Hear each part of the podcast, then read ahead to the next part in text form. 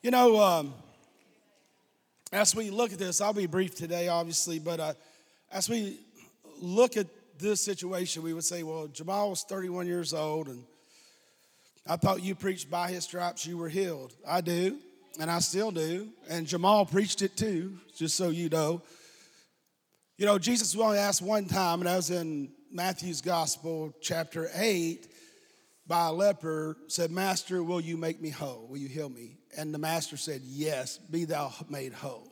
It had been a great opportunity for Jesus to say, I'm sorry, 2,000 years or so from now, preachers will be preaching, and a lot of them are going to start preaching, you know, if it be my will to heal. So I need to cover my future brothers here, my future priests. And no, he made it real clear be thou made whole with no excuses. That's the only place I've ever found, or anyone that I know of has ever found, where he was even asked if it's his will. Well, how does something like this happen? Well, we live in a curse fallen world. Because of the fall of Adam and Eve, that brought death and sin into the world. Really, the true term for death, the biblical term, is to be separated from God. That's why the Bible says it only pointed but one time for man to die. And uh, but thank goodness we had the second Adam, Jesus Christ, come and because of his resurrecting power, we become sons and daughters of God. But we still live in a fallen, messed up world. And we still have to stand and believe. We still have to walk it out. We still have to live it out. And that's why I'm so honored to just be a part of this and to see the great faith of the Fields family. Let's give God a shout one more time if we could.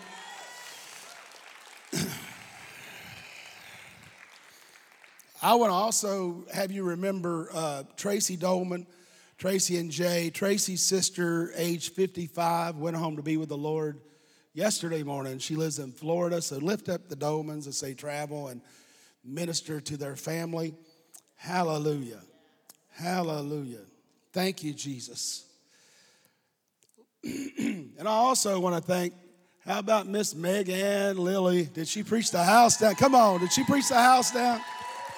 Way to go, Meg. Hallelujah, hallelujah. She's usually sitting right there. She's probably running back there now doing something. But uh, man, what an honor to see your sons and daughters. And there'll be more sons and daughters up here speaking before you know it. But what an honor it is to have spiritual sons and daughters that have your DNA. You know, when they get up, it's going to be your heart, the heart of the house, and the ministry. Do you feel blessed to be in this house? Amen. Two weeks ago, I began to talk to you about the wind of favor. The wind of favor. What is the wind of favor? The wind of favor, the Bible teaches us, is the breath of God. We see that in Genesis 2 7, where God hewn man out of the dust of the earth and he breathed life.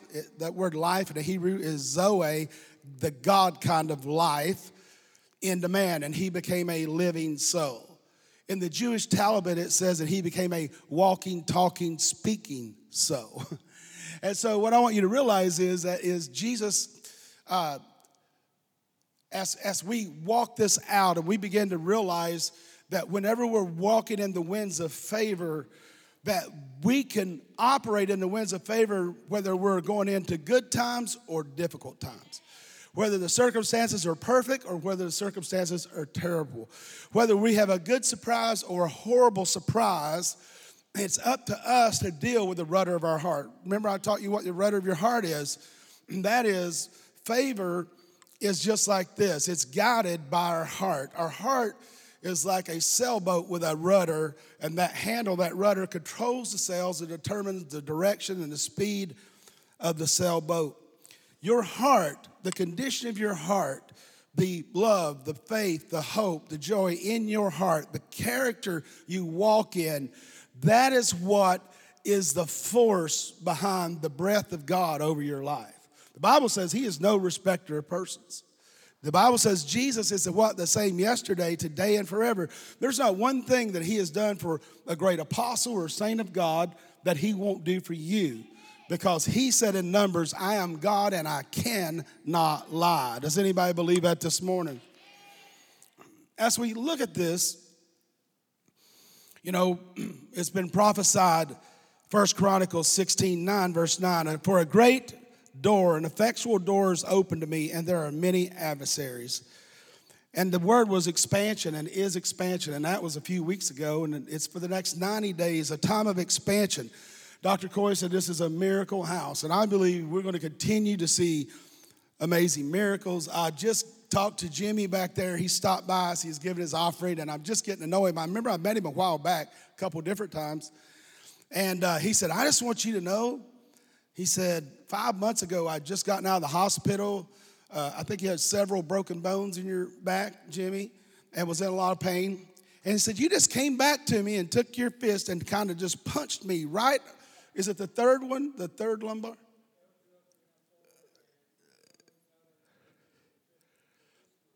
With this knuckle perfectly. You know what it probably was? I probably put my hand on. That's probably the Holy Ghost going right through, penetrated into you. Come on.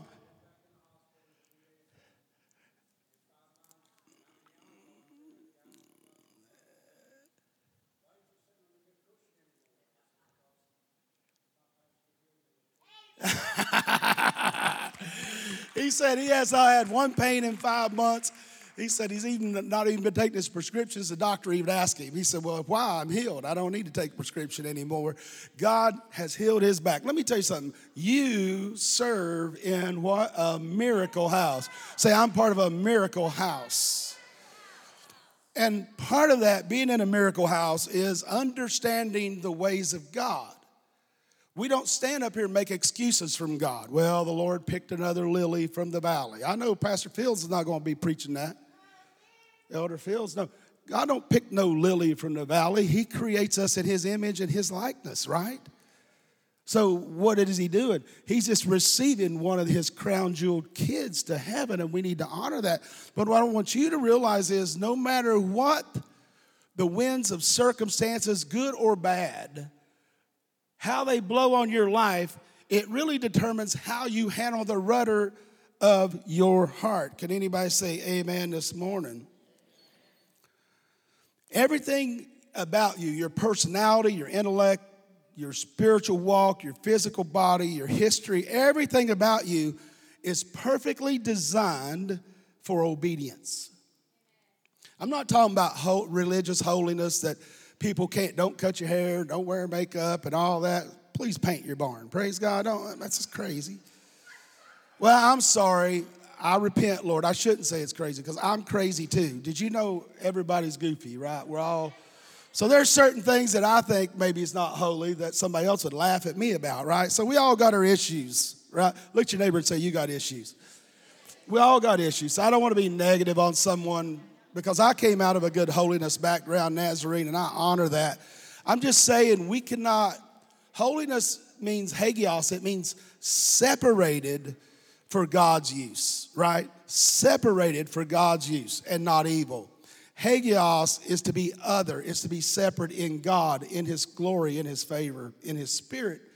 And what I want you to realize is that when you're beginning to talk about walking in the wind or the breath of God, which is Holy Spirit, when you begin to walk in the Holy Spirit, in Holy Spirit, the breath of God over every area of your life, whether it's good or bad, God will begin through your obedience to praise Him anyway, your obedience to stand and believe, your obedience when you say, I don't have faith, Lord, help me with my faith, your obedience when you have great faith, your obedience when you're in the valley or on the mountain, wherever you are, the obedience of our heart to always give praise to God no matter what we're going through, because through is important.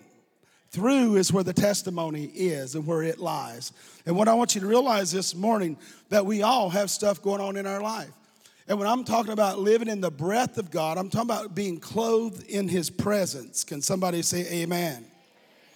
And as we begin to realize that and we begin to monitor, monitor our heart, which is our value system, our attitude, our perception of God, someone told a, a story about Oh, Megan, her, the, the crux of her message last week, right, was the prayer of Jabez, and Jabez was praying, right, to change, have a name change. But what did God do? God changed his perspective. Sometimes we want a name change, but all we need to change really is our perspective. Because your perception is your reality. You ever try to talk to somebody that's so wrong, they don't know they're wrong, but they perceive they're right, and everyone tries to help them and they still don't get it? Why? Because your perception can be your protection, or your perception can be your destruction. Now, when we're going through times, good times, bad times, average times, we have to deal with monitoring our heart to make sure we stay under the breath of God, Holy Spirit. Now, I read to you Psalm 100, verses 1 through 5, and I talked to you about how we enter his gates and his courts with praise, with thanksgiving, and we bless his name. The Lord is good, his mercy is everlasting, his truth endures to all generation. Listen to this now. Favor is to drive me to the center of my design, which finds its fullness in covenant and relationship. What? Favor is to drive me in the center of my design. Why? Because God uniquely designed every person under the sound of my voice. He designed us. Your DNA is not like anyone else's DNA. Your thumbprint is not like anyone else's thumbprint. You are the best you that God ever created. Can somebody say amen? As we begin to realize that, then I got to say, okay, how do I take it out of this big biblical context? God is good and you know, God favors me and I'm living under Holy Spirit or the breath of God's Spirit and, and all that. Until we realize that the center of my design comes through covenant and relationship. First of all, it's how I perceive my Heavenly Father, right? And my covenant and my relationship with Him. In other words, favor that drives me away from covenant relationships and people is a misuse of favor. In other words, if I'm going to walk in the breath of God, Holy Spirit, His favor, His blessings on my life to the fullness, I've got to monitor not just my heart, but who I'm in covenant with, who I'm in relationship with. Because favor by nature is supposed to increase my capacity to impact those under my influence and around me. Favor is not for me, favor is for others.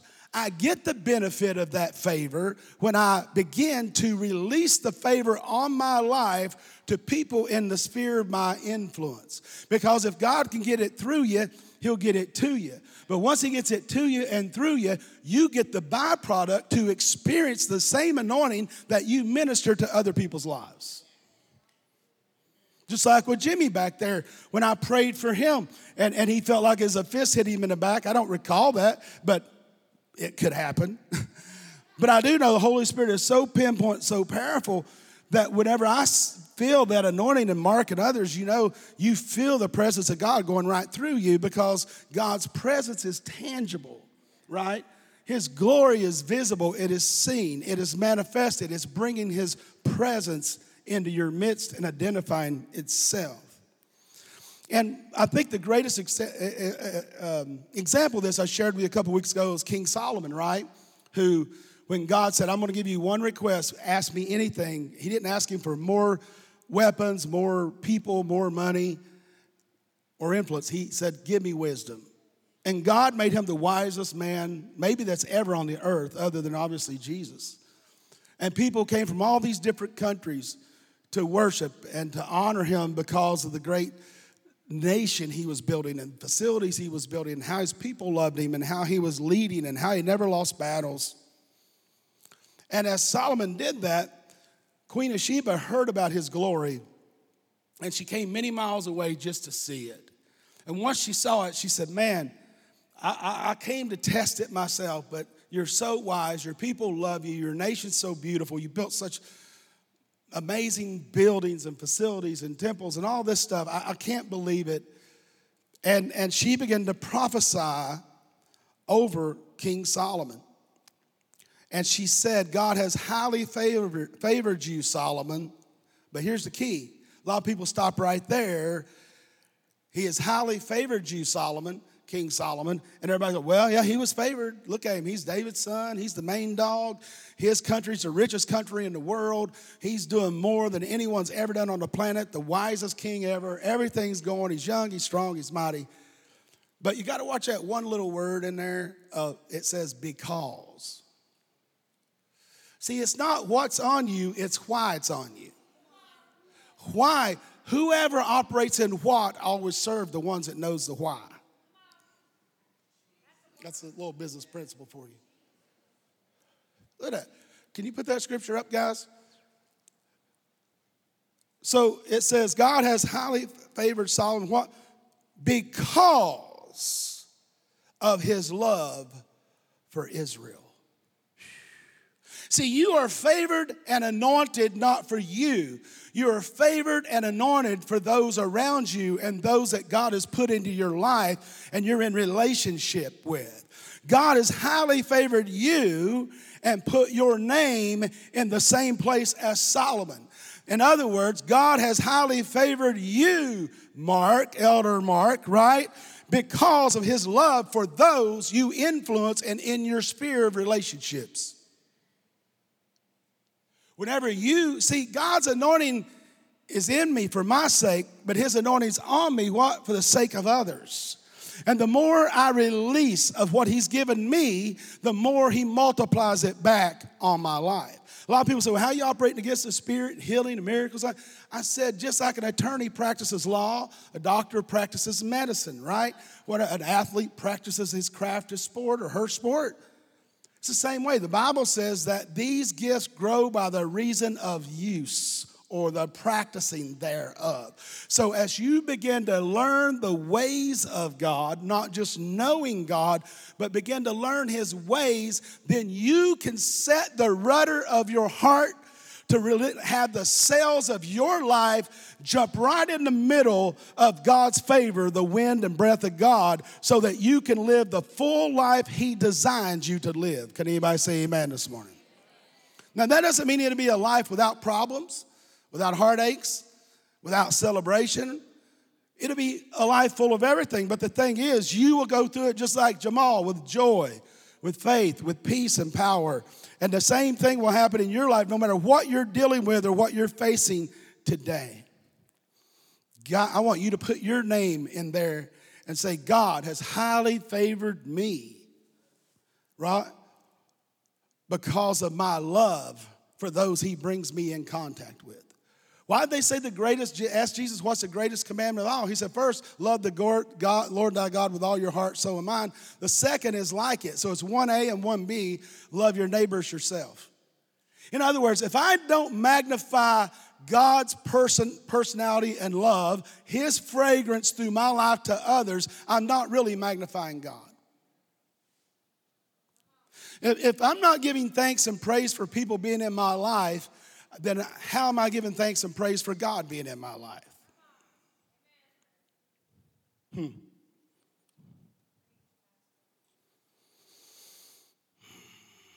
So you're highly favored because of the people you love that's around you. The implication of favor upon me, what has the benefit, has to benefit people around me, or it's misused favor. See, misused favor is not a curse, but misused favor puts you on the defensive and out of God's will for your life and what He designed you to be. Like Solomon had it all. And what did he do? He started marrying other kings' daughters so that they could have a truce and he'd never have to go into a war. He was so great and powerful, he could have set up the New Testament in weeks. He was so powerful the Jewish people probably wouldn't have had to went into 300 years of bondage in Egypt. They probably wouldn't have to be destroyed by the Turks and rebuilt, taken over by the Romans and rebuilt time and time again. But if he had depended on the favor of God rather than living in his own misused favor. In other words, he was depending on the favor of God through the wisdom God put on his life. But then he got really smart, thinking, These people really like me. I don't want to fight these people. They worship me. They love me. You know what? I'll just marry one of their daughters, and then we can be friends forever and for generations. What was he saying? In other words, he didn't ask God, Can he do it? His heart was not toward God like it was earlier in his walk. Now his heart was toward man. It's one thing to love man and give them what they need rather than love man to get what I need. So, what happened with Saul and his fall at the end of his life, why was it? Because he operated what in misused favor. He didn't say he would remove your favor. He's saying you're sowing your favor into bad ground and you're going to get a bad return because the return on your life is nothing like the return on God's life. Uh huh. Quiet in the Holy Ghost house. Hmm. Think about the woman with the bottle of costly ointment in the New Testament whenever she breaks the alabaster seal. And, you know, she's a prostitute. She'd sold all of her stuff. She'd gotten saved, sold all of her stuff, came to Christ. And she's in there with all the Pharisees at one of their houses, and then the disciples were there. They were all judging her at this feast. And it was custom that someone would put oil on the feet's guests when they removed their sandals because of the scratches and the dust and the dirt and so on and clean their feet for dinner. Well, she took out one year income, and hers was not no minimum wage income, broke it open, and poured it over the body of Jesus, and took her hair and rubbed in those beautiful fragrance of perfumes and oils for his body. And then Jesus said, Well, I know what you all are thinking. And he began to rebuke the Pharisees and others for their unbelief in what she did. But here's the key because she was willing not to go in and be a quiet mouse and obey just a man or religion. She had searched out and found her God. She had found her breath. She had found the presence of God, and that's the only thing that could set her free, the only thing that set her uh, deliver. But even on that particular occasion, when she left that rabbi's house, including even his own disciples, she was the only one that walked out of that house with the fragrance of Jesus on her. See, you didn't get that, did you?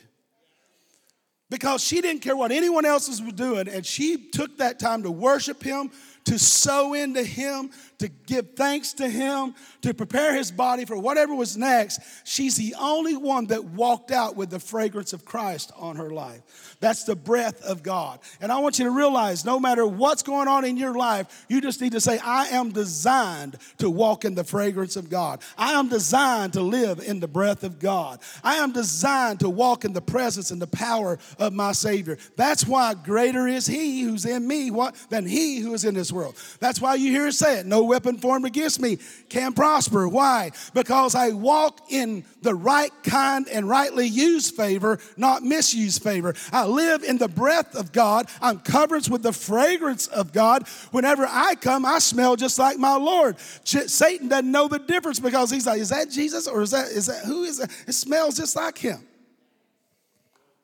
Actually, I could go ahead and teach you how that Satan can't even really see you when you're a child of God unless you expose yourself, but I don't have time to do that. All he sees is the blood until you get in worry and unbelief. anyway, then you open the access. Oh, I love this. Favor is access to divine recognition. God's favor on your life, the breath of God, is access to divine. What's that? Godhead recognition. It's access to the undivided attention, what, of a perfect father who cares about my needs, who loves me, who gave himself for me so that I could live in him and I could present my requests and all those things to him, but mainly so that I could not only receive favor, but give favor back to him. So when God increases my favor with people, it's never for self promotion. Get this. And I started this after two streams because the power and the glory of God has been so strong. I just want you to understand it's not about us, it's about others. Imagine favor as a wind driving me into the center of a more meaningful, of more meaningful and impactful relationships. Favor driving me in to who I'm designed to be. You oh, know, you hear that scripture all the time, 2 Timothy 1 9, whom he saved and called, not according to your own works, but with a holy calling in Christ Jesus before time began. God created you and knew who you were before time began. He already had a plan for your life.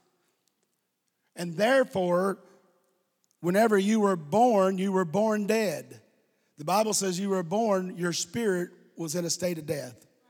What happens when you get born again? John 3, right?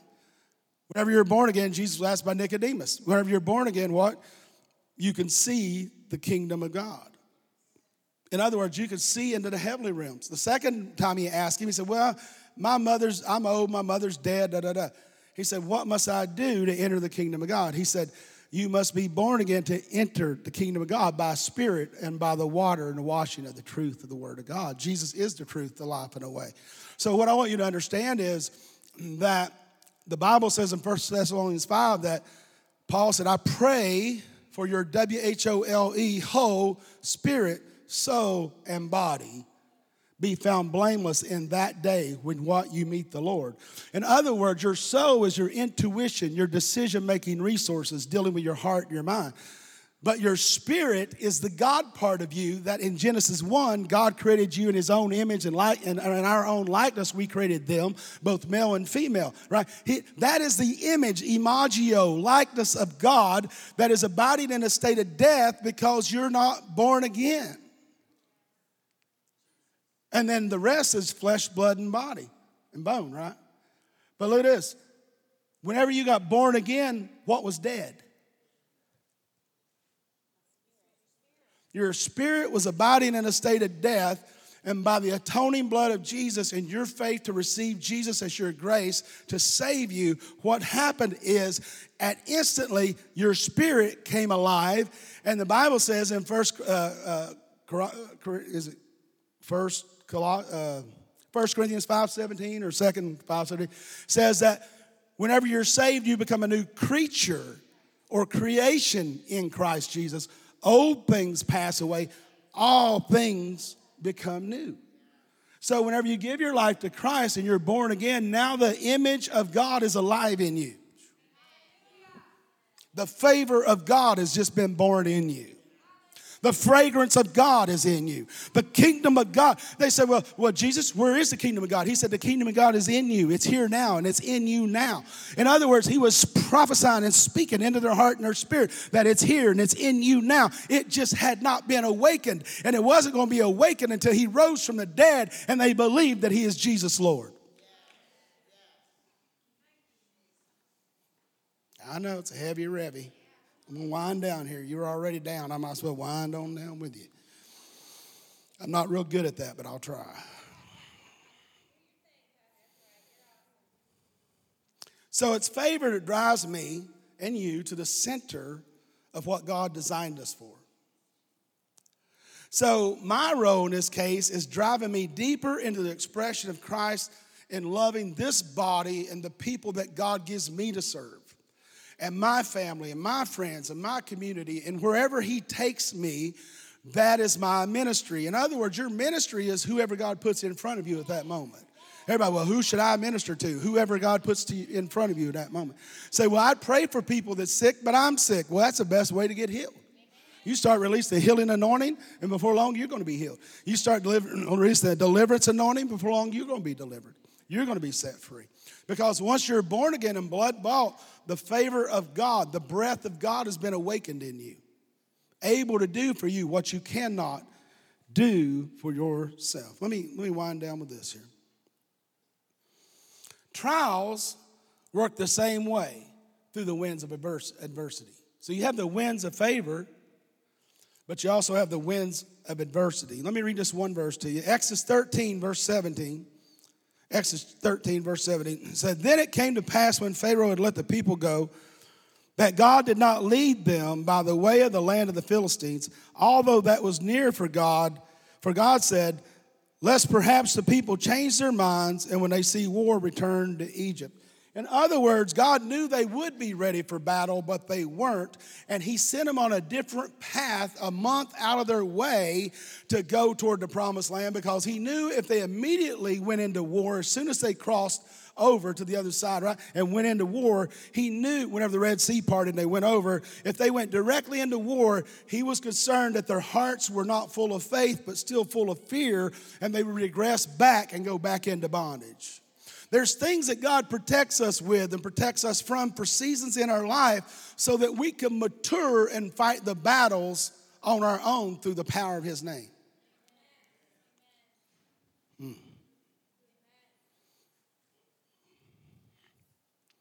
So as we begin to think about, about it like this, but about a month later, God had them go up and face the Philistines, and they won the battle. He separated it by one month. God knew that his role, his place in the journey with his people would be limited and restricted by how they can cast off the spirit of fear or not. I mean, when you've been living into bondage, slavery for over 300 years, it's hard to have faith. Even though you saw all these miracles happen, it still hadn't brought transformation in their heart and life. It's the same way, and I'll pray with this. Mark uh, chapter 4, verse 35. And you know the story of Jesus when he had went over to the other side, and he remember the story. Well, one the same day evening they had come, and he said to them, "Let us cross over to the other side." When they had left the multitude, that they took him into the boat as he was, little boats around him. Blah, blah, blah, blah, blah. Then he arose, rebuked. The, so he was what? He was asleep on a pillow, and they awoke him and said to him, "Teacher, do you not care if we're perishing?" Do you not care if we're perishing? What do you? Then he woke up, he spoke the storm, Peace be still. The wind ceased, and there was a great calm. But he said to them, Wait a minute, he answered their prayer, but he rebuked them at the same time. Sounds like a contradiction. But he said to them, Why are you so fearful? How is it that you have no faith? Verse 39 and 40 again, he arose. He rebuked the wind and the sea, Peace be still. And the wind ceased, and a great calm came over them. And he said again, Why are you so fearful? How is it you have no faith? And I love this as we get ready to pray because it illustrates for me the role of maturity that God requires from us. Everyone's storm, things that used to be a big storm to you are nothing now. You're like, oh, what? you know, you're talking to a baby Christian, you're like, oh, baby, God's got it. It's gonna be, to it's your storm.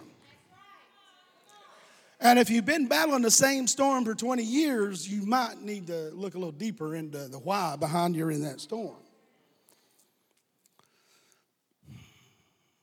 Hmm.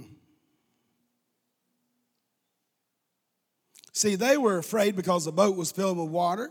They were getting ready to die. But it's almost like when they made a petition of Jesus, he ceased the storm and then he rebuked them. It's like it's a contradiction to the lifestyle God's calls, called us to live. What was he saying? I'll answer your prayer, but I want to tell you where you're at in your maturity level in me. I want to show you that you saw me feed 5,000 and I used you to feed 5,000. You've seen me raise Lazarus from the dead. You've seen me set the demoniacs free. You've seen me open blind eyes and deaf ears. You've seen me cast out devils. You see me do all these things, but yet, he didn't say you have a little, you have no faith.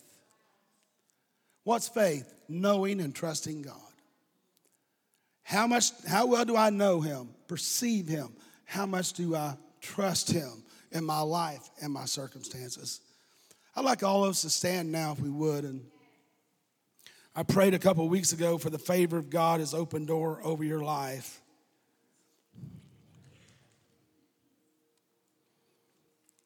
And I want to pray again this Ephesians 1, verse 3 over you.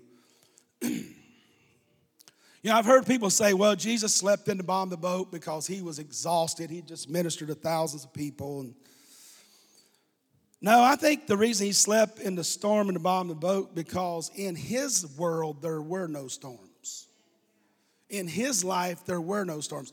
In his perception, his reality, there were no storms. Now that doesn't mean they didn't try to throw him off a cliff, they didn't try to stone him. But to him that wasn't a storm to him, he was living God's will because he released the faith, the breath, breath of God over that situation. He released Holy Spirit over that situation. And I want you to realize this morning there's not one thing you're facing, have faced, or will face that the breath of God, the favor of God cannot be the answer for. Even if you don't understand it, you know, you don't understand, like we say around here, you know, how a brown cow eating green grass, living in a red barn gives white milk. You don't understand it, but you drink it, right? And I want you to understand today, you don't have to understand everything, but you got to trust. I said, you got to trust. You got to lean into, you got to lean on the Lord. Even when you don't, even when you're angry, just say, Lord, forgive me for my anger. Help me. Like the one father and his son was rolling around with epilepsy and demonic activity and being burned. And Jesus said, Pray. If you pray and have faith, he'll be made whole. He said, Jesus, help my faith. I believe, but help my faith. He'll help your unbelief. But he's looking for us to mature and learn his ways and not just know about him. Hallelujah. Hallelujah. I want every head bowed and every eye closed. And for you in here today and watching online, it's a wonderful packed house here today. I, I just want to ask you if you're far away from God or backslidden or never known the Lord, and you say, Today I want to come home. come down these holiday seasons is a lonely time. I want to make Jesus my Lord and Savior. I want to live in the breath, the favor of God. If that's you on a count of three, just raise your hand. I want to pray for you, just where you are. One, two, three. Raise your hand high. I want to pray for you right now. You just say, Man, I want to give my life to Christ, or I want to return home to God. Is that you? Someone back there? Okay, yes, yes, yes. Thank you for that person back there. It's kind of dark, but yes, for that young lady back there. She's the bravest one here. Thank you for this. Anyone else? This young lady here, young lady there. It's two. Anyone else? Those two young. Let's pray this prayer right now. Pray this with me, dear Heavenly Father. I repent of sin. I ask Jesus Christ to live in my heart, to be my Lord and Savior. I thank you that I believe Jesus rose from the dead, His blood atones my sin. I thank you that I'm born again, I'm blood bought in the name of Jesus Christ, my Lord and Savior. Give God a shout for those two ladies that came to the Lord.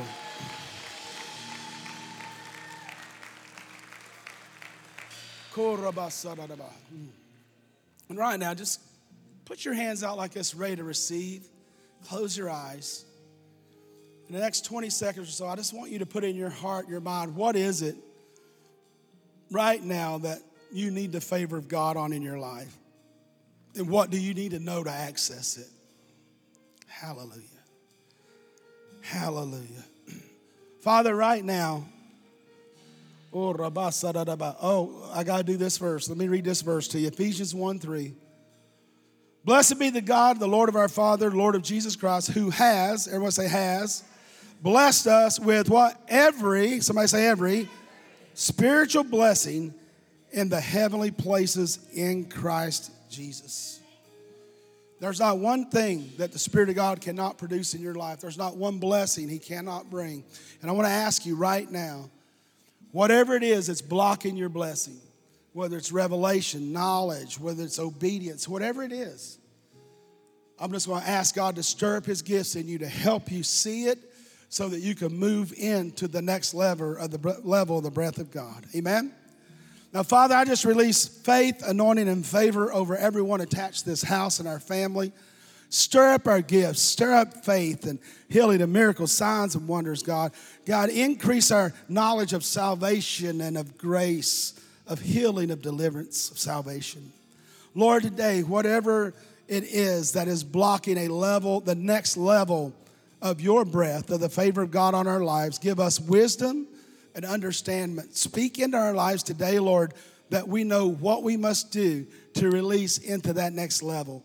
And I, right now, I just uncap the wells of unbelief. I uncap the wells that the Holy Spirit come forth. Lord, baptize people with the Holy Spirit right now as we're speaking. Give them a fresh baptism. Give them a fresh anointing. Stir up your gifts. And I speak right now on the next level expansion in their life in every area to deal with the breath of God, His breath, His favor over their lives in Jesus' mighty name. Come on, the church said, I said, come on, the church said, give God a shout of praise. Come on.